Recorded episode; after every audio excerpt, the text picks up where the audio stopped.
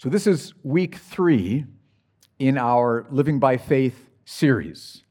And this morning, we're going to focus on the question of our motivation as Christians.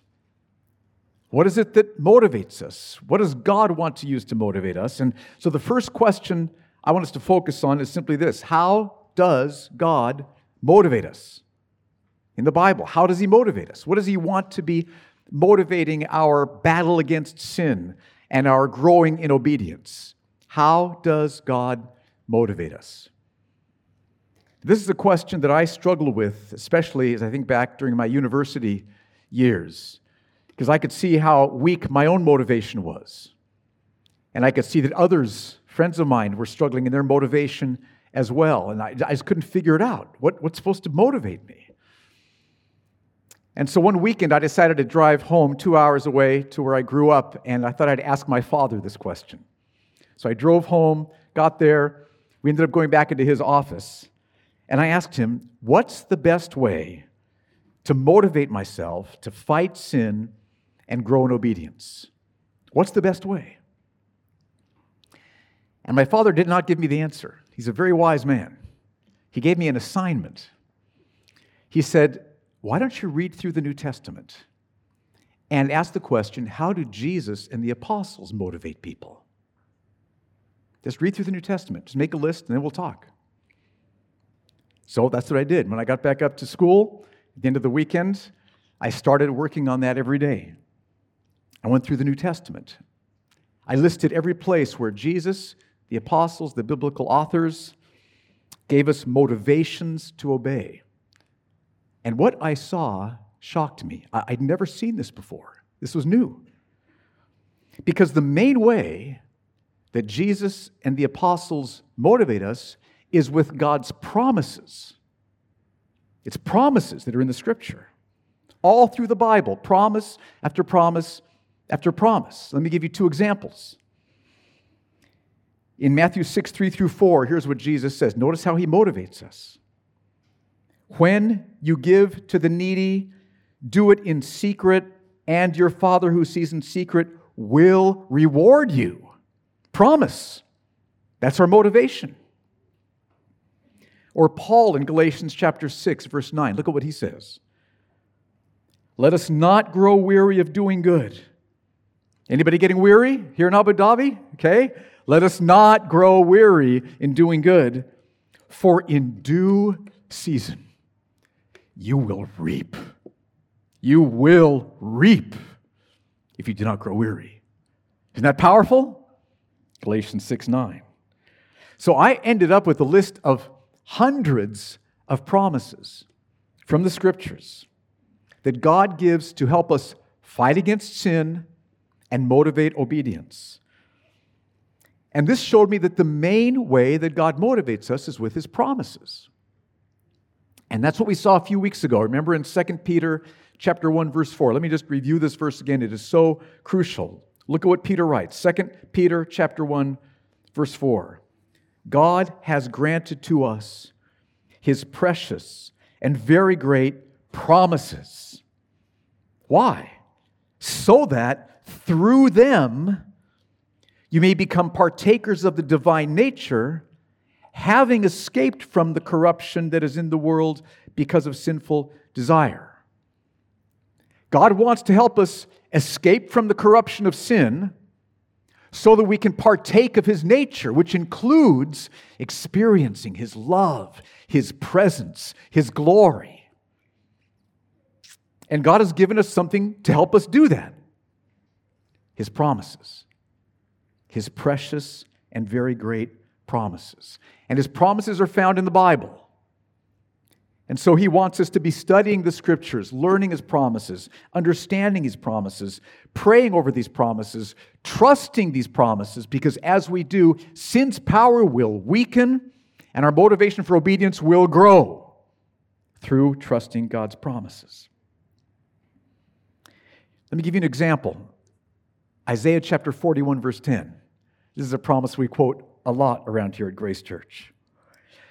God wants to free you from fear. He wants you to be free from all fear. And to free us from fear, he gives us his promises.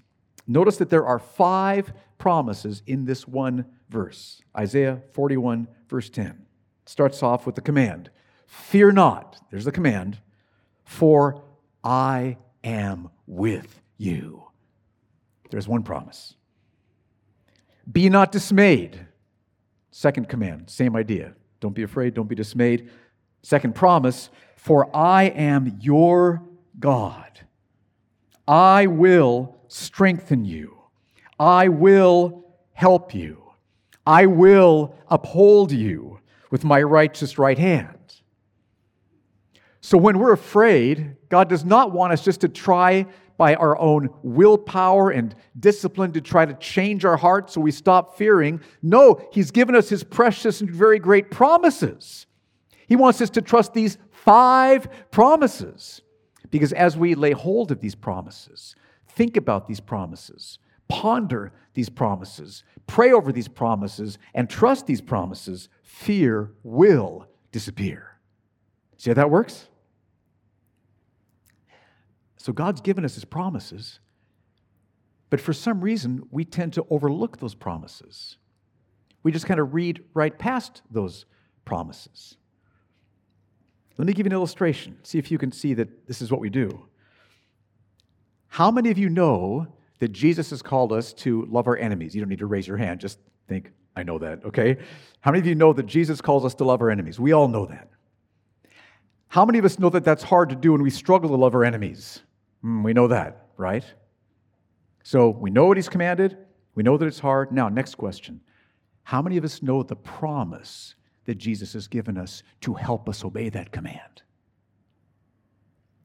I would guess that many of us don't know the promise. We know the command, but we've not noticed the promise. Let me read it to you Luke chapter 6, verse 35. Very simple. But love your enemies, and your reward will be great. That's motivation. So Jesus doesn't just give us commands, he gives us promises which will help us, motivate us, empower us to obey his commands. And the promise here is the reward, the promise of more joy in Jesus' presence forever because we've loved our enemies. So it's crucial that we not overlook God's promises. We need to study them, discover them, think about them, pray over them, and trust them. So, our first question we raise this morning is how does God motivate us? And I, hope you see now that the main way He motivates us is with His promises, the promises that are in the scriptures. But now, here's an important second question What is the focus of God's promises? What is the reward, the promise. What, are these promises all focused to? Because some people, you might think that what he promises us is, well, you know, if you really trust him and really obey him, you're going to live a, a trial free life. I hope you know that that's not what the Bible teaches. That is not what the Bible teaches. That's not what the promises focus on. A trial free life, or maybe lots of wealth or lots of health. That's not the focus of God's promises. What is the focus of God's promises? One passage that illustrates this is John chapter 14, verse 21. I would encourage you to memorize this powerful verse from Jesus. John 14, 21. Listen to what Jesus says Whoever has my commandments and keeps them, he it is who loves me, and he who loves me will be loved by my Father, and I will love him and manifest myself to him. And notice, first of all, in that very first line, Jesus here is talking about his commandments, plural. So he's telling us this is what should motivate your obedience to all my commands, which means he's telling us this is what should motivate all your obedience. All of his commands is all of our obedience, what it'll involve. So, what should motivate all our obedience? Did you notice the promises in this verse? Let's read it again. Notice the promises. Whoever has my commandments and keeps them, he it is who loves me. And he who loves me, now here come three promises, will be loved by my Father, and I will love him and manifest myself to him. So, the motivation for all of our obedience is the promise of God's love for us, Jesus' love for us, Jesus manifesting himself to us. That's the focus that should be at center of all of our obedience. Now, there's a huge danger that we could fall into at this point with this verse. If we take this verse all by itself, we could think that Jesus is saying this.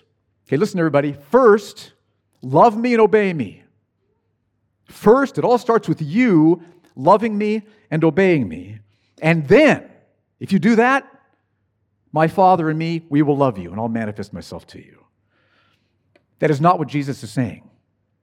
We know that from many other verses. There's another way this verse could be taken, but first let me show you clearly why that's not what Jesus is saying. Look at 1 John chapter 4, verse 19. You all know this verse. 1 John 4, 19. Why do we love?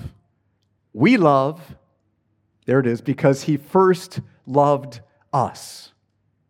We love because he first loved us. It's not that we first love and obey Jesus, and that if we do that enough, then he and the Father will love us.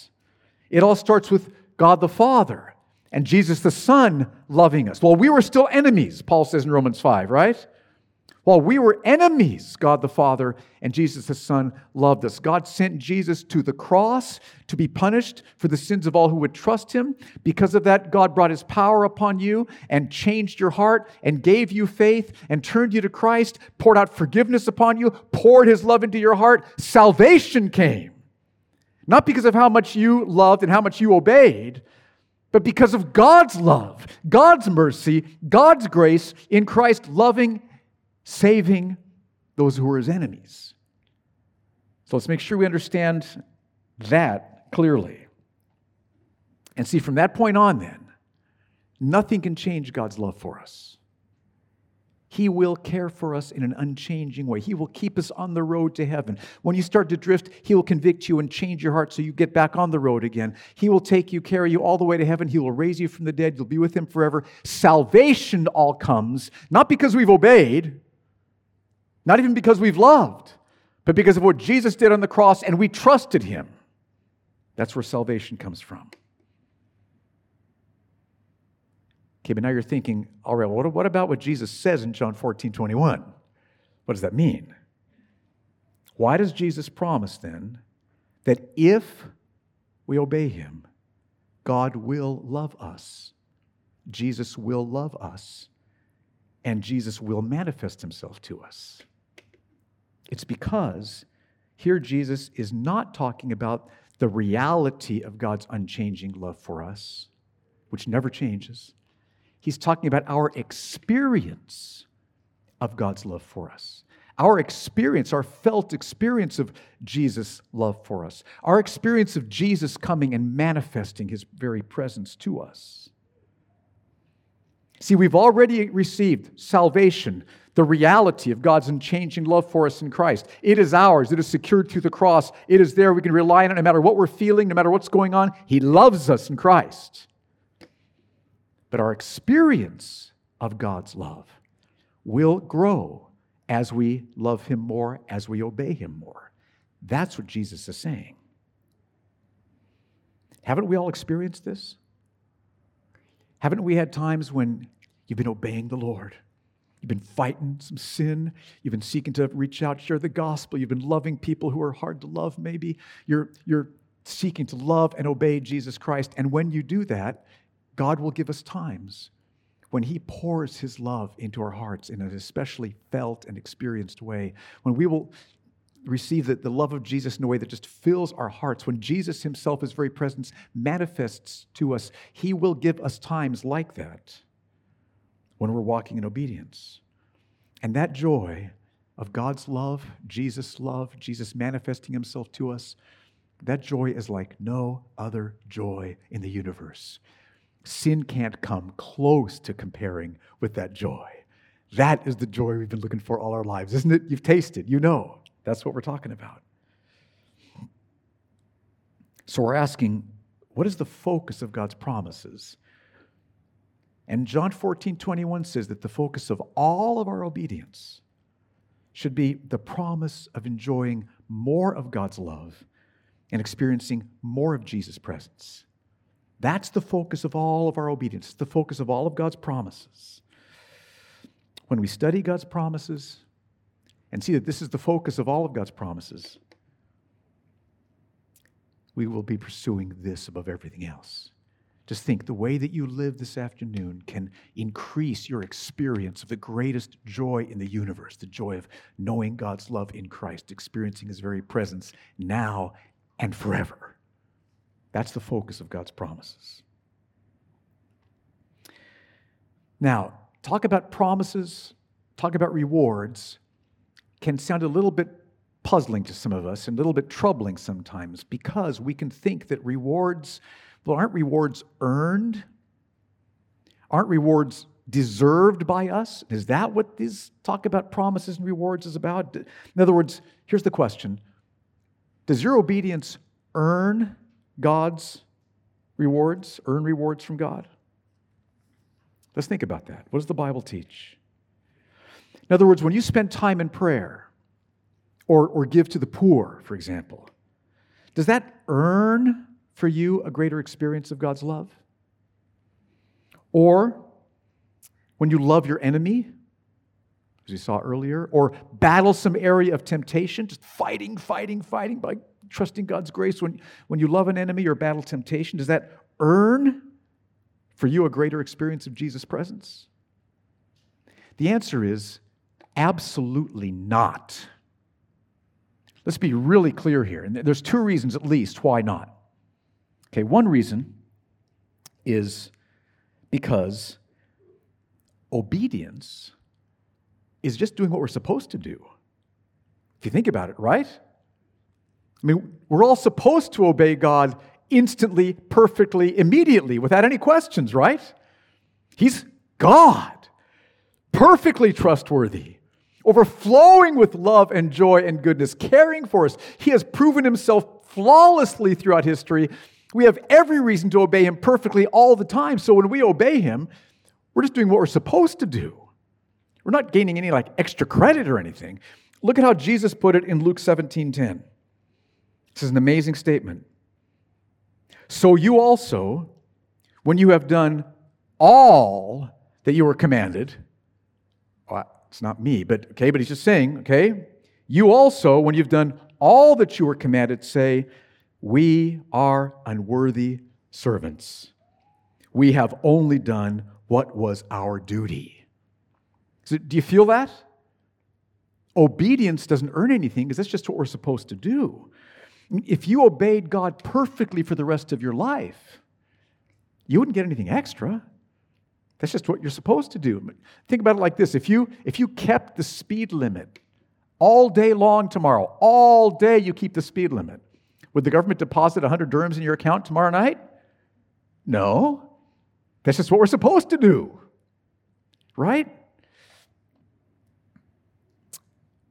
That's one reason our obedience doesn't earn anything from God. A second reason is because even our best moments of obedience are tinged with sin and impure motives. Even our best moments of obedience. The reason I say that is because of 1 John chapter 1 verse 8. Look at what John writes.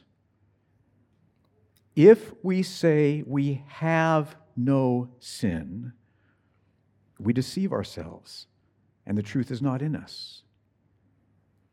Now, in heaven, we will have no sin, sinless by His power, by His grace. But this side of heaven, there's never a time when we can say we have no sin. Because even our best moments are still tinged with pride, impure motives. So, not only does our obedience not earn anything extra in itself because it's tinged with sin, it deserves only God's judgment, if you think about it. So, our obedience does not earn rewards, it doesn't. And yet, God gives them. He gives rewards to our unworthy, undeserving obedience. Now, why? Why does he do that? Because of Jesus Christ. Jesus paid for all the sins of everyone who trusts him. And because Jesus paid for your sin, this is beautiful, God delights in your undeserving obedience, in your sin tinged obedience. He delights in it, He's pleased with it because all the sin's been paid for. He sees that obedience, delights in it. And not only does He delight in it, He mercifully promises to reward your undeserving obedience with more joy in Jesus now and forever. Because of Jesus, it's not that we earn it, it's all because of Jesus and what he's done. Because of Jesus, God mercifully promises to reward your undeserving obedience with more joy in Jesus now and forever. And so when we obey Jesus and have one of those times where God pours his love into our hearts, we should not think, look what I earned. Aren't I amazing? I earned that. Totally wrong. We should fall on our knees. Thank you, thank you, thank you. I don't deserve any of that. Grace, grace, grace, purchased through Jesus' death on the cross. We just fall on our faces before Him and say, Thank you. He gets the glory for the display of His mercy, and we get the mercy and the reward, the undeserved reward for our unworthy obedience. Okay, so we've asked Does obedience earn anything good from God? And the answer is no. Does obedience earn anything, any rewards from God? The answer is uh, okay. Let's do this point all over again, okay? No, no, no. I know you know, but I hope you feel that. Because I think it's a reason why we are uncomfortable sometimes with promises and with rewards, because it's like, well, I know we don't earn anything, but that sure sounds like earning. It is not earning, it is a free, blood bought, astonishing, shocking gift. That God would reward my obedience is unbelievable, and, and yours too. And He's God, He's glorious. We love Him, we trust Him. So, not earned. I hope we're all clear on that point. Now, next question How do God's promises motivate us then? He said He gives us His promises. How do they motivate us? And when you start studying God's promises in the Bible, one thing you'll discover is that there's two very different kinds of promises. We're going to talk about both of them, but let's start with this one. One kind of promises show us what we have already received by faith in Jesus Christ. That's one kind of promise. Shows us what we have already received in Christ. An example is the promise of forgiveness in 1 John chapter 2 verse 12. And the point I want you to understand from this, these kind of promises, it's not that if we obey a certain amount, then we get these promises. No, we already have these promises by faith in Jesus Christ. This is part of the salvation package, and forgiveness is part of that. Look at 1 John chapter 2, verse 12. I'm writing to you, little children, because your sins have been forgiven. Your sins, all of them, have been in the past forgiven for his name's sake the moment you put your trust in Christ. Now, I'm using the New American Standard Version and quoting this one up on the screen because they follow the Greek more closely in, in emphasizing that our sins have been forgiven. And it's very important. So, this is a promise we've already received. I hope you know that you've already been forgiven. Okay? If you obey more today, you're just as forgiven as you were this morning right? You've already been completely forgiven through Jesus' death on the cross. That's a promise we've already received. And there's lots of promises like that. The whole salvation package. God's unchanging love for us, already received because of what Jesus did on the cross, and we're trusting Him. God's carrying us all the way to heaven. Nothing's going to stop Him taking us all the way to heaven. Philippians chapter 1, verse 6. You've received that promise already. God's bringing us back when we wander. Jude chapter 1, verses 24 and 25. He's promised that. You've already received that promise. He will do that. And eternal life in heaven, John 3 16. All of those you've already received, those are secured for you through what Jesus did on the cross and you're trusting in Him. Those are promises we've already received by faith in Christ. Now, how do those kind of promises motivate us? I want to give you an example. This is an amazing example. Hebrews chapter 10, verse 34. How do those kind of promises motivate us? Here's the background to this verse. The church in the book of Hebrews was facing a crisis because some of their members had been arrested for being Christians and thrown in prison. And prisons in those days did not provide you with blankets or food. If you were going to stay warm and if you were going to eat, people needed to bring you blankets and food. But here we are, church, here's us believers, and if we go and take food and blankets to our brothers and sisters in Christ, that would show that we are followers of Jesus and we could risk persecution as well. Do you feel the dilemma? What did they do? Look at Hebrews chapter 10 34. And why did they do it? Hebrews 10 34. I'll wait till it comes up. This is very important. There it is. Such a powerful scripture. For you had compassion on those in prison, and you joyfully accepted the plundering of your property since you knew that you yourselves had a better possession and an abiding one. So, what did they do? It's shocking. They had compassion, took food and blankets to their brothers and sisters at great risk to themselves. And it's even more shocking that when they were exposed as Christians and had their property plundered, they joyfully accepted that. Joyfully. Where does that come from? Where does this kind of compassion and this kind of joy come from? I want this kind of compassion. I want this kind of joy, don't you? Where does it come from? What motivated their compassion and their joy? Did you catch that? Hebrews 10:34. Notice that word since says it came from trusting God's promise that they already had a better possession.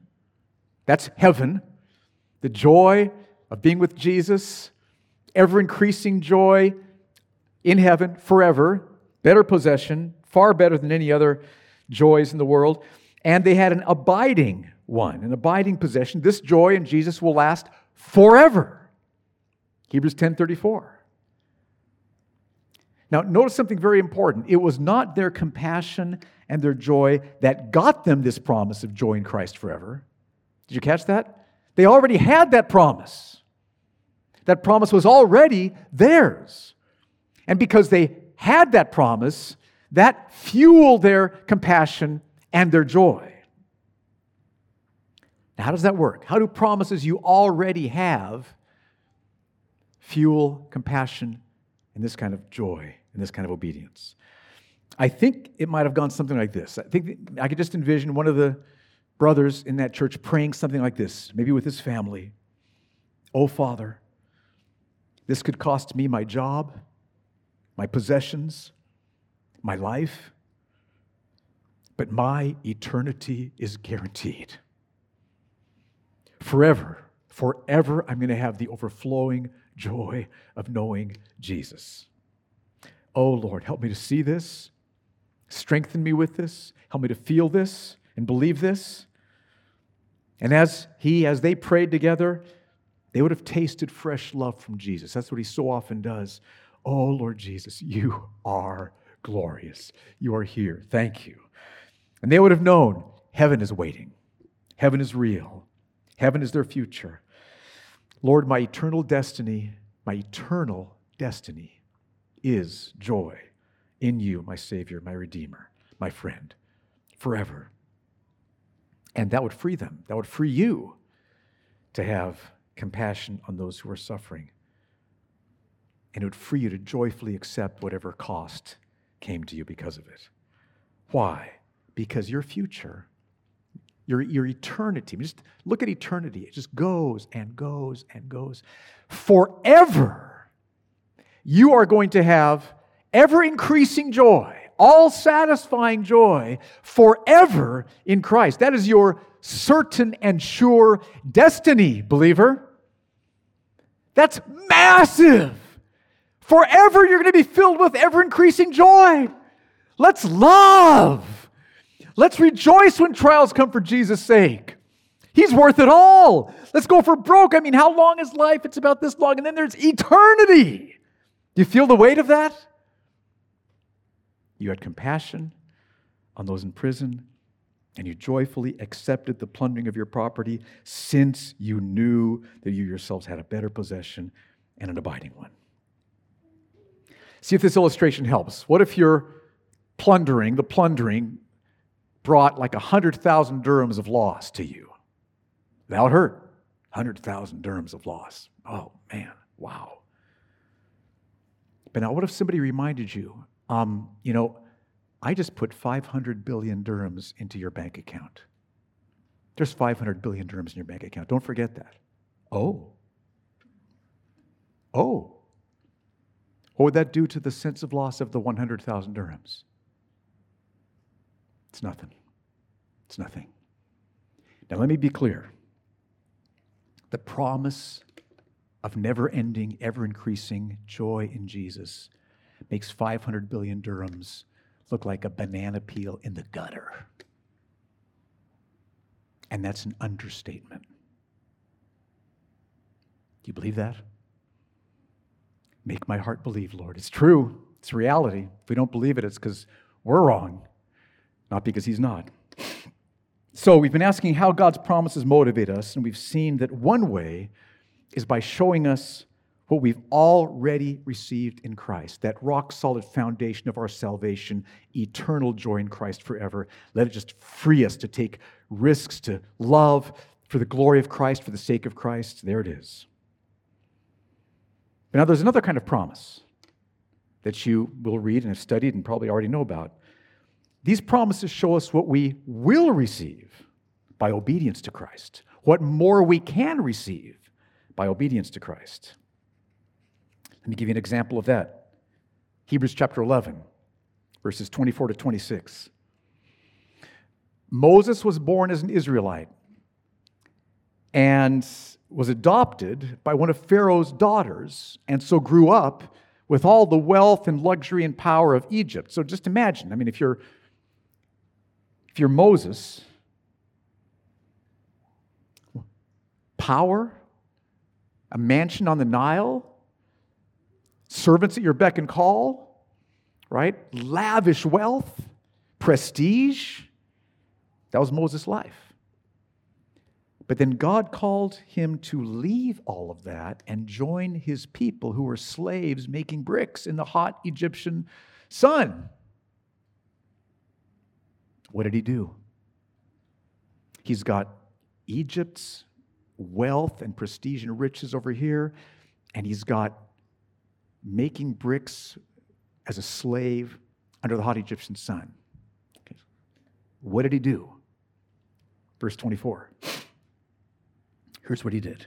By faith, Moses, when he was grown up, refused to be called the son of Pharaoh's daughter, choosing rather to be mistreated with the people of God than to enjoy the fleeting pleasures of sin.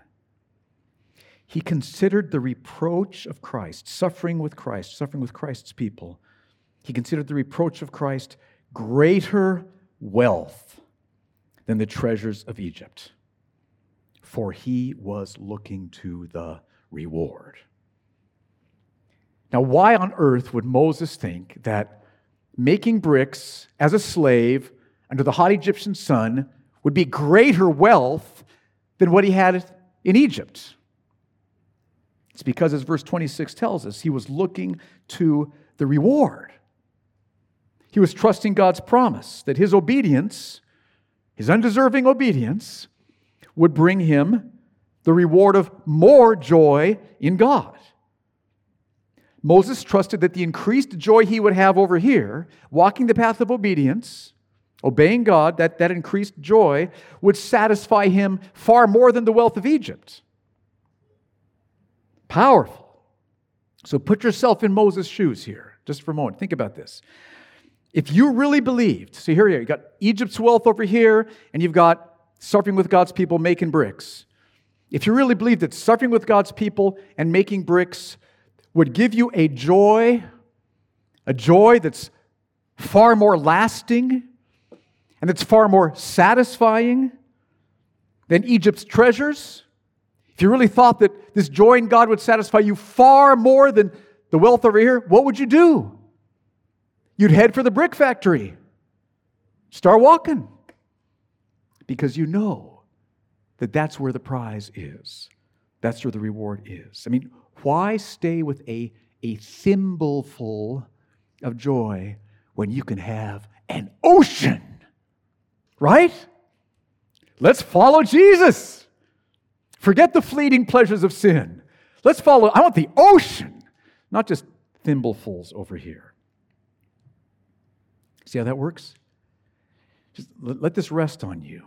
The way we live this afternoon can increase our joy, our all satisfying joy in Jesus in this life and in the life to come. The way we live this afternoon that makes life of massive importance. We're talking about joy forever increased. That's how the promises that point to us about what we can have as a result of obedience, that's how they motivate us. Okay, we're asking how do God's promises motivate us? We've seen that there's two kinds of promises. Very important to understand that there's two kinds. Some show us what we've already received by faith in Jesus Christ. It's yours. Heaven is yours. Forgiveness is yours by trusting Christ. And that rock solid foundation fuels love and joy in suffering. And we've seen promises also that show us what we will receive, what we can receive by obedience to Jesus Christ, which means that the way we live today will impact us, increase our joy forever. What does this mean for us? Let me just give you one last picture.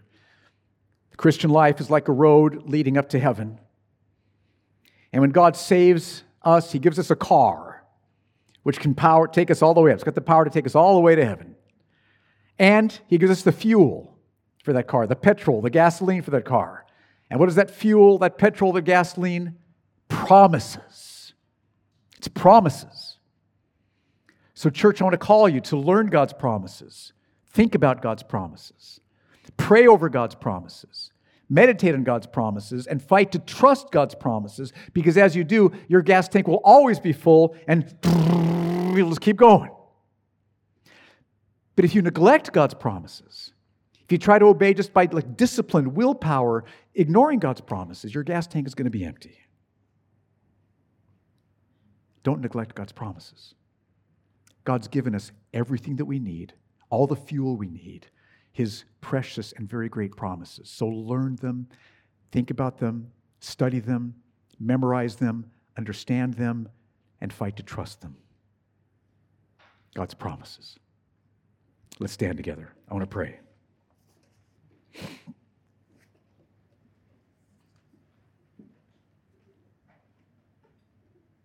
We praise you You've given us your precious and very great promises. Promises describing what we already have through the cross by faith, and promises of what we can still receive as we press on in faith and obedience.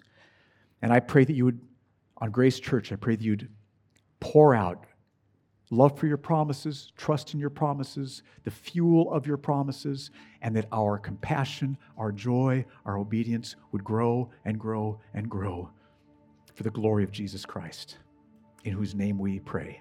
Amen.